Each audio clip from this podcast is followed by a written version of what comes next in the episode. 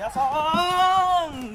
アロハ皆さんのふとした瞬間の励ましになりたい Laule'a Times でございます、はい。第3回目です。はい。あ最近髪の毛の後ろを取りました三浦翔です。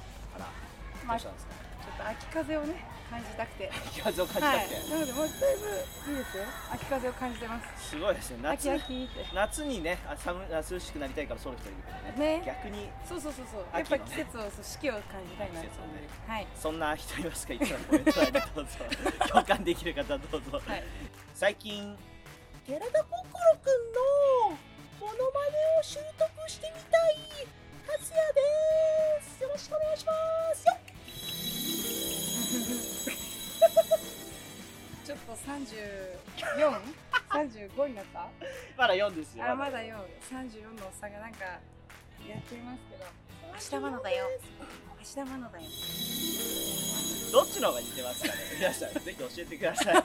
いや絶対僕の方が似てるまあでも心くんさはい心くんはい。そういえばあのねあの第1回の時に体脂肪が20%で最近測ったらで5%落とすっていう。話だったよね。はいじゃあ発表します。えお。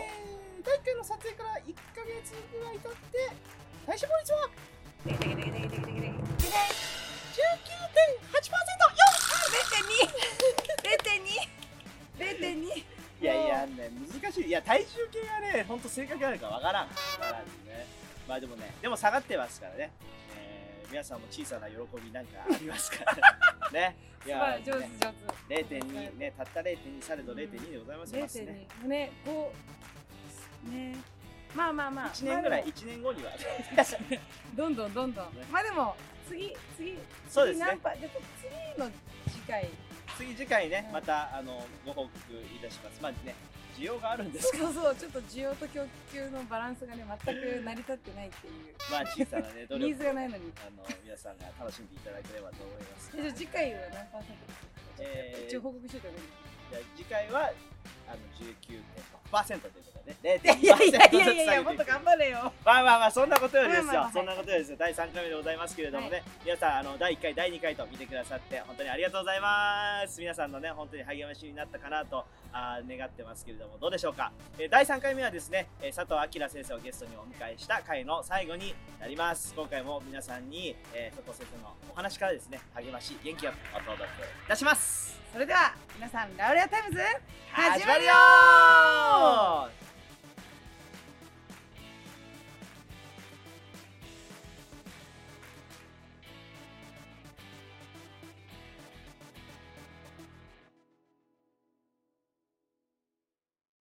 牧師30年。もう30年。えっと、さいや30年以上やってます。30年以上。はい、私は24歳、5歳になってすぐ牧師になったので。あで、家内と結婚した10日後に牧師になったんですね。あで、田舎の教会の牧師でしょ。25歳若すぎる。だって、うん福島第一そうです。ここは牧師がいない教会で、だから来てくださいって言われて、私の行くとこがあるわけじゃないから、はいじゃあ行きましょうって、右も左も分かんない。初めての結婚して10日でしょ。まあ、大体初めての人も多いけど、そしてその年の12月に子供生まれて、子供子育ても初めてでしょ。はい牧師も初めてでしょ。祝祷って最後に祝福の祈りってあのあったんですね。祝祷のやり方分かんないんですよ。はいで見てはいたけど、見るとやると全然違うから。はいで、遠い他の県の牧師さんに電話して、祝祷やるときは右手左手何度ぐらいの角度で上げるんですか 何回も練習して、えそうやればやるほどの本番が不安になったうね。んそんなあれでしたね。もう本当にわけのわからない1年目でした。容量も悪いから年中無休でやりましたね。で牧師になって4月に牧師になって5月に街道を作るって決めたんですね。私が決めたのに教会が決めたんですよ。牧師が来たら次は古い街道じゃダメだから新しく作りましょう。いいですよ決めるのは。いいけどどうやって立つの？お金どうすんの？はいいや街道建設は人柱が立つっていう人もい いたんですよ。こんなに大変だと思わなかった。それからいろんな教会でどうやって街道立ったんですか？お金どうしたんですか？何が勘どころですかって聞いてね。そして、まあでも20人の教会だったんですが、よく頑張ってあの翌年に教会で立ったんです。ねそれが始まりでした。その後どういうわけかそれぞれ神様のおお導きってあるんでしょうが私の場合は田舎もあってねあのいろんな建物を作ることは神様が道を開いてくださったかなと、まあ、実は今年もエリムという食堂宿泊所それから木造チャペルそれから本格的茶室水屋もついている、うんそれから、えーギャラリーもついてるんです。ルーム316っていうんですが、あのまあそういうものを作ったんですね。だけどやっぱりここに至ったのはずっと何かしら建築に関わってきたので、私は建築屋じゃないんだけどもでもそれもちょっと幸いして震災が終わって震災直前に新しい街道を建ってたんですが、もうダメになっちゃったので、突貫工事で翼の教会通称翼の形にこだわった作ったんですよね、まあ、それはやっぱり私たちの場合そういう導きがあったのでアパートだとかチャペルだとか開かれてきたのかなと。だからそれぞれ教会の特徴があると思いますね。賛美の特徴があったり子供伝道に特化したり、うん、やっぱり長所を伸ばすのがいいんじゃないでしょうかね。うん。えー行ってみたいですぜひ。行ってみたいですね。いやいや、あの、まだ来るほどじゃないかもしれませんが、食事も美味しいです。あ本当ですか。お茶もやりたいです。ねえ。ー僕はあの祖母がお茶の先生だったそうですか。そうなんですえでまあそこのねあのおばあちゃんの実家はもうないんですけどでもそこに茶室があったりなんかえして。ねー、なるなんか。でまた僕はあのいいな。クリスチャンになる最初の方のきっかけがあの立ち読みした本だったのでなんかあの少しあ不思議なこうつながりがあって嬉しいななんて思ってまあしおりは骨折の。ね 骨折のつながりもあってすごい嬉しい。嬉しいといえばその牧師をしている中でこう一番まあ一番というか嬉しい瞬間とか楽しい瞬間っていうのはうどういう？んそうですね。それは自分が頑張ったってことをはるかに超えて、これが神様なんだなってうん。触れた時、でもなんか人生は悩みますよね。うん。そうですね。うんこれは道が塞がれたと。うん。その時に忽然として小賢しい知恵関係なく全く関係ないところから雲霧が晴れるようにえこんなことあるんだって、うん。ということに触れた時まるで聖書の世界みたいだってあのいやー牧師でよかったな水を汲んだしもべは知ってたっていう。ね、うん。あのまあ、そういう時には牧師冥利に尽きると思います。だけど大半は苦しいと思います。あ大半は、まあ、例えば泳いでる時手足をバシャバシャして首だけ上に上げてて手足はバシャバシャして、まあ、多分それが人生だと思います。まあ、神様はその、まあ、あなたなりに精一杯やったっていうねやったから何かなるわけじゃないんーです、全く関係ないところで神様は働くんですが、うん。まあ、しかしそれと関連してないわけじゃないなと。地下鉱脈のようにね。うん。だから私たちの力量もたかだか知れてるし努力も知れてるんですがまあやっぱり堅実に地道にうん。その時ベストを尽くしたかやれることを精一杯やったかっていう問いがあればあの人生は足し算じゃないのでうん。2たす1が3になるっていうのは何も面白くないんですが、うん。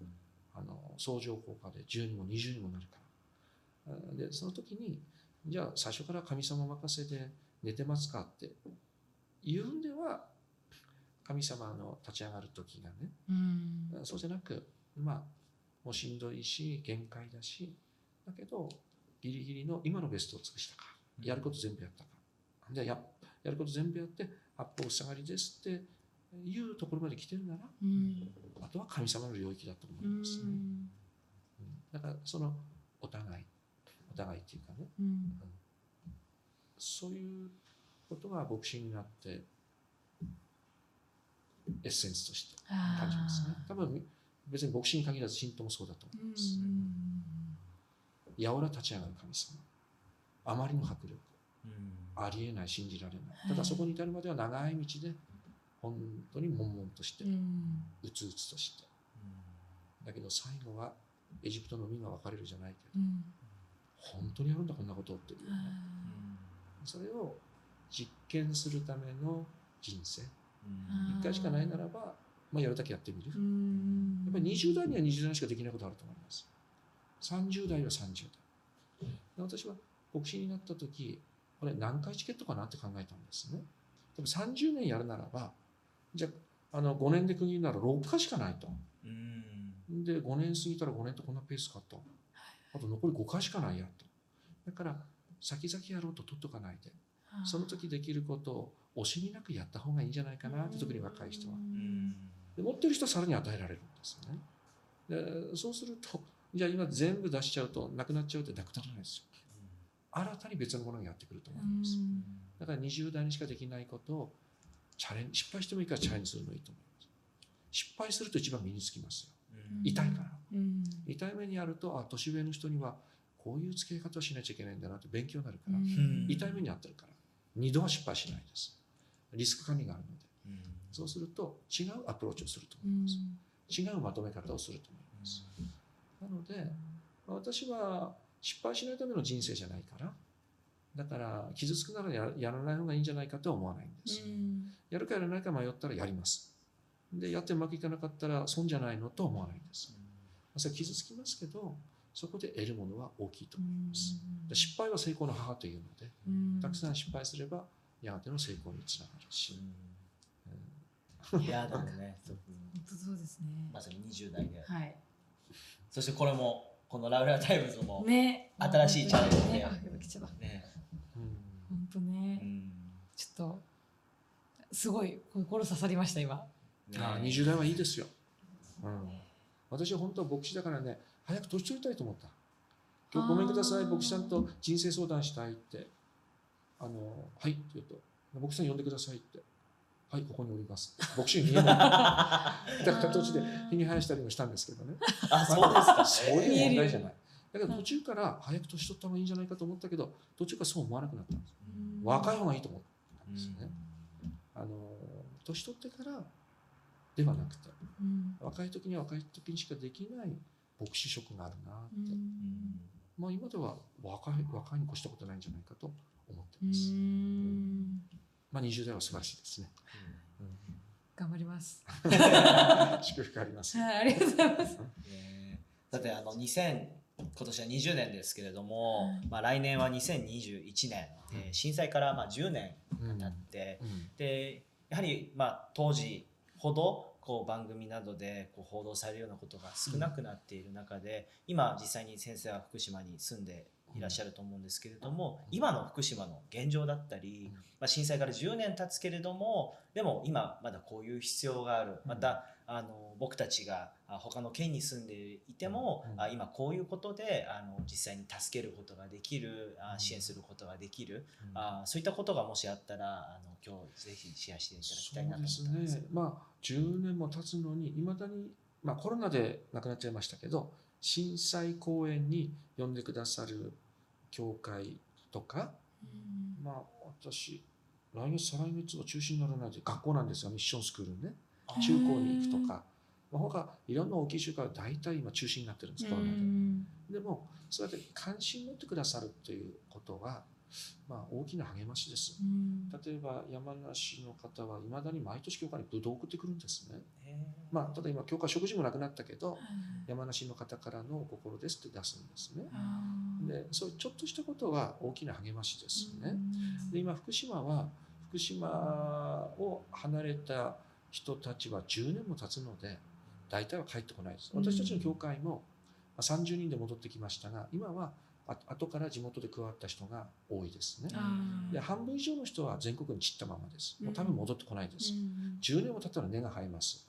例えば就職したらそこ離れられないです。子供が学校に行ったらそこまた転校させられないですね、で他方私たちのふるさとどうなってるかっていうと私たちの教会4つあったうちの3つは、えー帰還困難区域ってややこしい名前なんですがまだ帰れない。放射線量が高いということで、まだダメうん。まあ、防護服は今機内で入りますけども許可証を取って入るんです。私は先月行った時は私たちの教会堂の隣をイノシシ家族がぞろぞろぞろぞろ歩いてダチダチョウだか何かもいたな。あ獣の里ですよ。10年経ったらイノシシの子供はそこで生まれて生まれたらそこの住人ですよ。で人がいないんだから家々に入って。であのそこに人間が戻ってきたら人間は侵入者ですよそうです逆ですからだからなかなかあそこ復興するって言ってもいろんな問題があるなと思った。ですけど私たちは今こう考えてるんです。まあ、10年経った教会の今整理を始めたんです。中のもの例えば私たちの教会では一つはネズミの糞だらけですよ。うんあのそれをあとあの中のものを全部あの廃棄してそれから今度電気ガスが2年後に通るのであそして掃除業者に入ってもきれいに掃除してもらって、まあ、そしてあ黙示録の7つの教会の鍵を開けるわけじゃないけどブーメランのように U ターンしてそして翼の教会やエリムっていう建物や、まあ、アパートなどを建ててきまして、まあ、これだけでも十分ですけどでもふるさとのあのチェルノブイリの近くの教会じゃないけどあそこに私たちの足跡があるんですね。あそこにも田舎にもいくつも教会堂があってでクリスチャンたちがいて、えーえーそんなに視野が広かったとは言えないかもしれないけど田舎の純朴な人たちがいて、そしてそこで神様を信頼して因習の強いところであの、まあ、あの長崎の五島列島の教会軍じゃないけども、まあ、原発があんなことになったけどそこにもクリスチャンの営みがあって物語があったんだということをあのもう一度刻んでいく。でももしそこに人が住むようになったら何かしらまた再びありえない未来が来るかも。点々点と、まあそんな印象なんですね。しかし神様は福島を見捨てていないし、まあ、福島は戊辰戦争でもさっき八重の桜の話しましたけど、あの戊辰戦争でもあの後たくさんクリスチャン生まれたんですよ。人間が苦しみに遭うともう神様に向かう神様が触れるということは確かにあると思います。明治学院の日本人の初代のあの院長だった伊深梶之助っていう人は会津の白虎隊と有名ですけどもあの時に新さん舐めて生き残った少年兵だったと思います。だけど茅野権兵衛というあの筆頭家老が一人切腹自殺して死んだんですよ。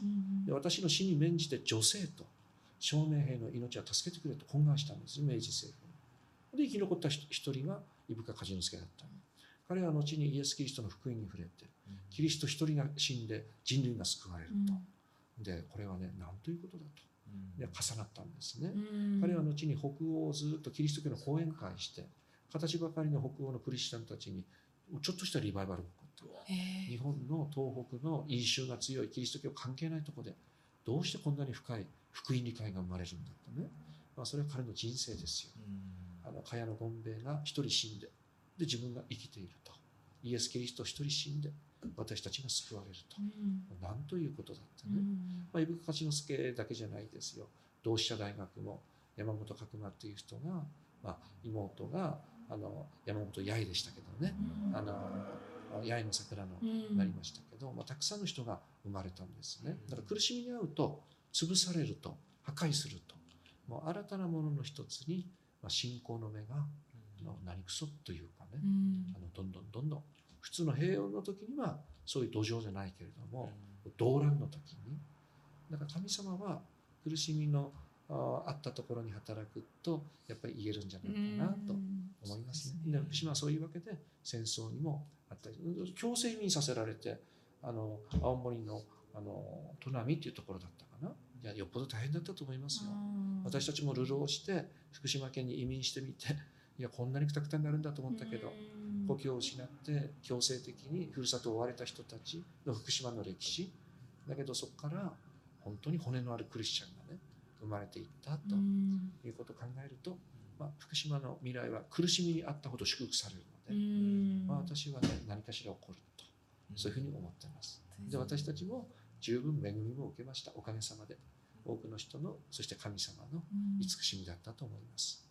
苦しくなかったとは言いませんが、あのお釣りが来るようなそういう歩みでもあったと言いたいですね。まあ、ありがたいです。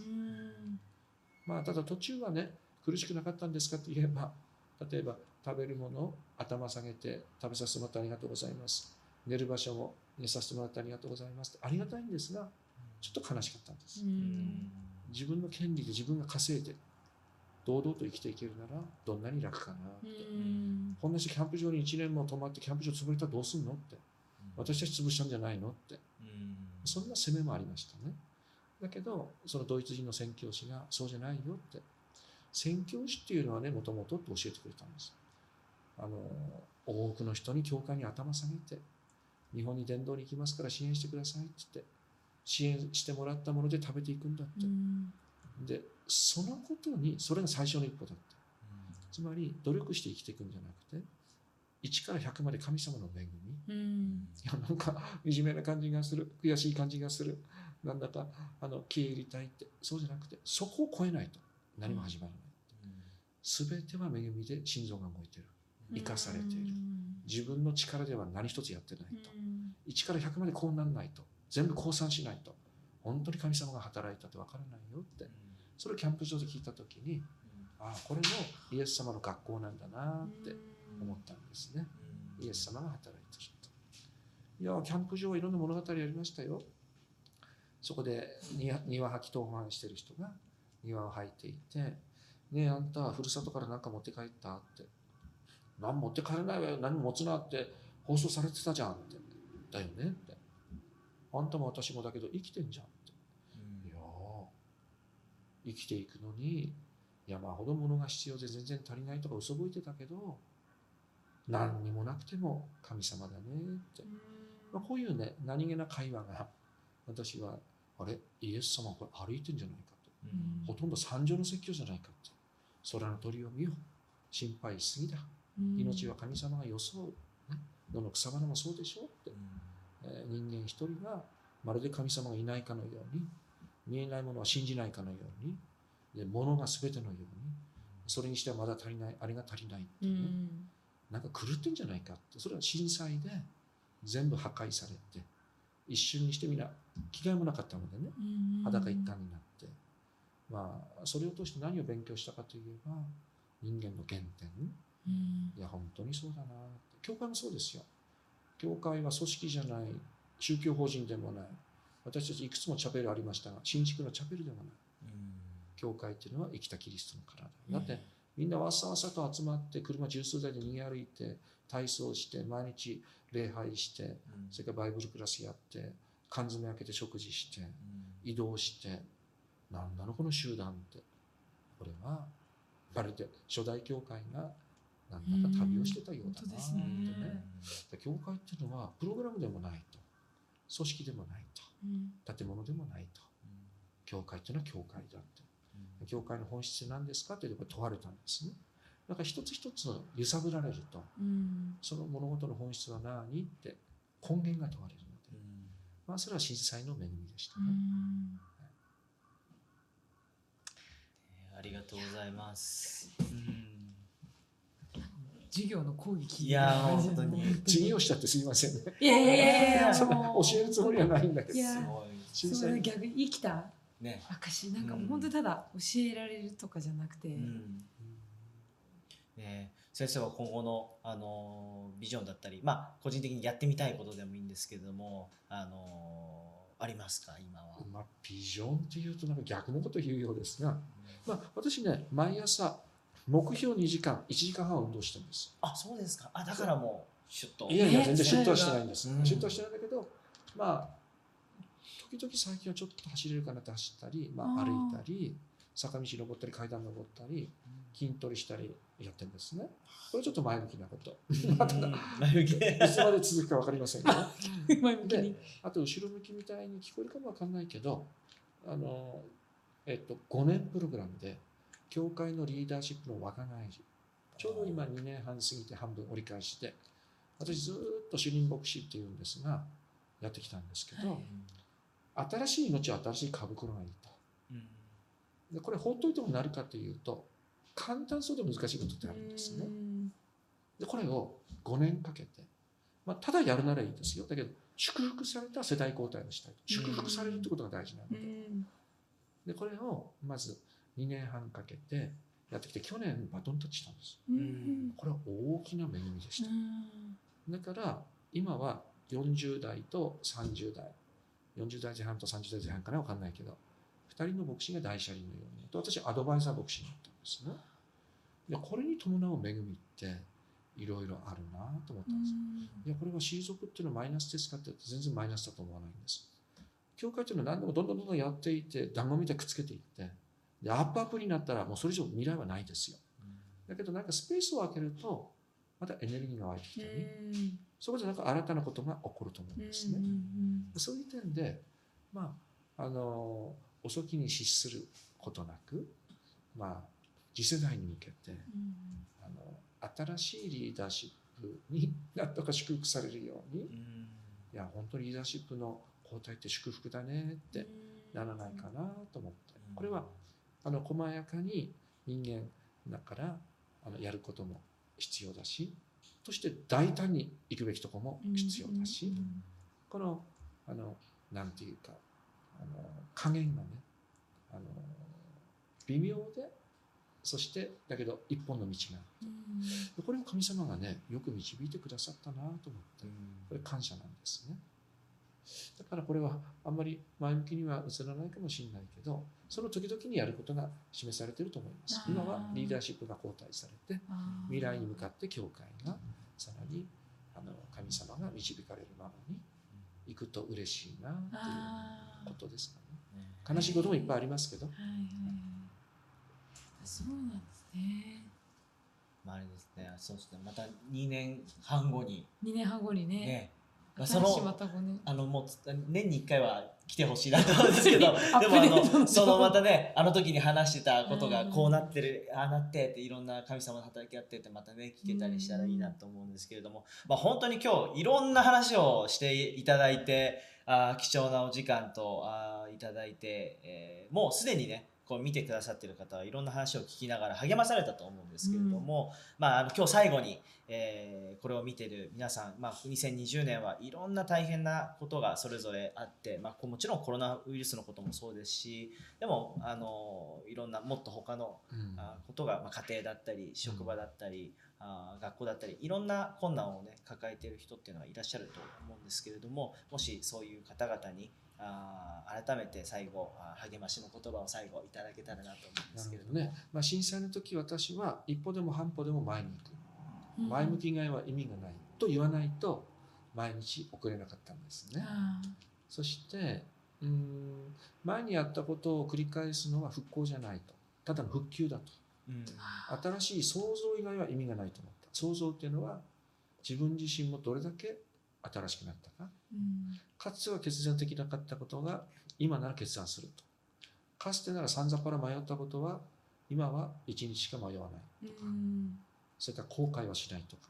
例えばあのどういう目にあったかじゃなくてそれでどういうふうに変わったかのエッセンスに意味があると思い始めたんですね。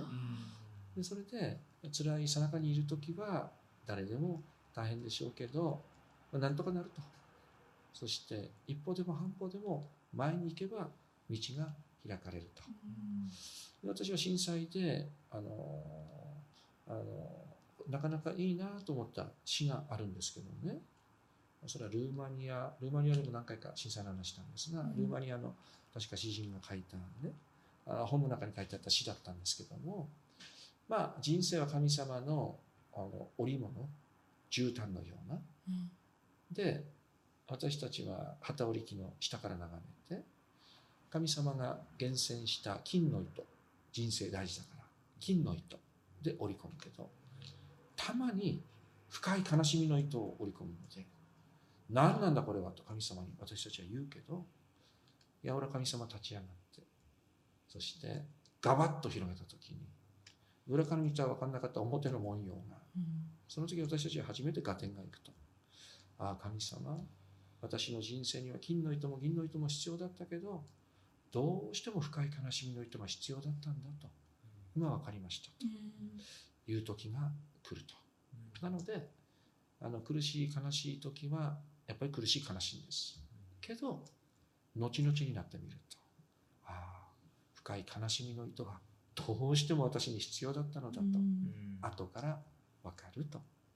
で私は来年もで先ほど言われましたがだんだん認知症っぽくもなってきて今年話したこと来年覚えてることか分からないと思ってその物忘れにしても私あの長谷川和夫さんって日本の認知症の第一人者のお医者さんが書いた本を読んだ時にね熱心なクリスチャンなんですよ。はいでこの人は認知症かどうかって測るスケールも彼が決めたんです。NHK も何度かドキュメンタリー流して認知症第一人者の医者が認知症になったっていうドキュメンタリーにして、うん。だからこれほっとくと教会の話いっぱいしだすしたりこの辺でね、まあ、するらしいんです。でそのところその本を読んでた時にいや認知症の研究者が認知症になってこそ初めて研究がね全うされると。いや達観してるなと。そしてね認知症はなかなかよくできた神様のシステムだと書いてあるんですよ。へえなるほどなーって。だって人間っていうのはどんどんどんどんできるようになるんだけどできなくなっていくんですよ。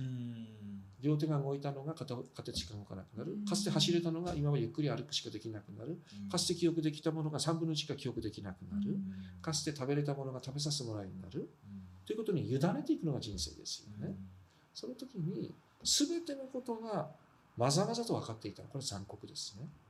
だけど程よくそういうことが消えていくこともいやこれは認知症というのもなかなかよくできた神様の、まあ、システムっていうか愛のお示しっていうかね、ああそういうことがあるのかなと。そうすると人生でああなったらどうしようこうなったらどうしよう年取ったらどうしようって、まあ、しかしその不安は神様のゆりかごの中で手の中でだからまあそんなに心配しないで、その時が来たらその時の、まあ、プロセス風景をこれはこれで若い時も良かったけど今もいいもんだなと、まあ、そうやってお互い励まし合いながら天を見上げつつエールを送りながらあなたも私もご苦労様とこうやって生きていくのがいいんじゃないかなと思います。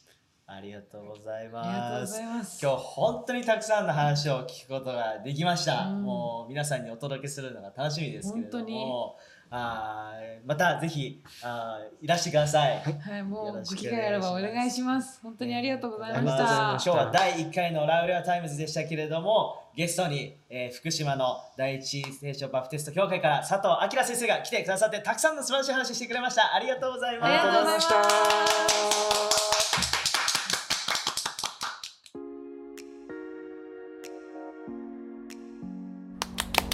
佐藤先生ありがとうございました。ありがとうございました。いやもう本当に3回全部もう超恵まれて私自身もやっぱ改めて命の大切さだったりとかっていうのをすごい学んでなんかすごいなんだろう。あ語彙力ない。協力ない語彙力ないけどちょっと表してさせてください。ああって感じです。はいまあ、あの放送でもありましたけれども2021年というのは東日本大震災から10年が経ちました、えー10年経ちましたけれどもまだまだあ復興にも、えー助けが必要だと思いますしまた東日本だけではなくて多くの場所で、えーいろんな災害だったりとかあ困難を抱えている方がいると思いますので続けてそういった方を覚えて皆さんで一緒に祈っていきましょう。えーそしてですね佐藤先生のお話もっと聞きたいなっていう方もいると思います。で下のあリンクの方にですね Amazon のリンクを貼っておきましたので佐藤先生いろんな本出してますから読んでみたい方ぜひぜひチェックしてください。はい。はい、ということで、えーラウレアタイムズでは、えー皆さんのエピソードだったりまた経験談を聞きたいなって思っています、えー皆さんのそういったストーリーあったらぜひぜひ教えてください、えー今回皆さんにしたい2つのテーマは皆さんの幸せだなと思った瞬間またえっ、とあいい友達持ったなって思った瞬間この2つを、えー募集したいと思います、えー概要欄のところに Google フォームのリンクを貼っておりますので、えーそこからぜひぜひ皆さんのエピソードを送ってください。え次回の放送は12月の第2週の水曜日、え12月の9日になっております、えその前に収録ありますけれどもぜひぜひ、え下の Google フォームですとか、まあ、DM なんかでもね募集してますのでそちらの方で送ってください。では次回の放送でまた皆さんお会いできるのを楽しみにしています。アローハ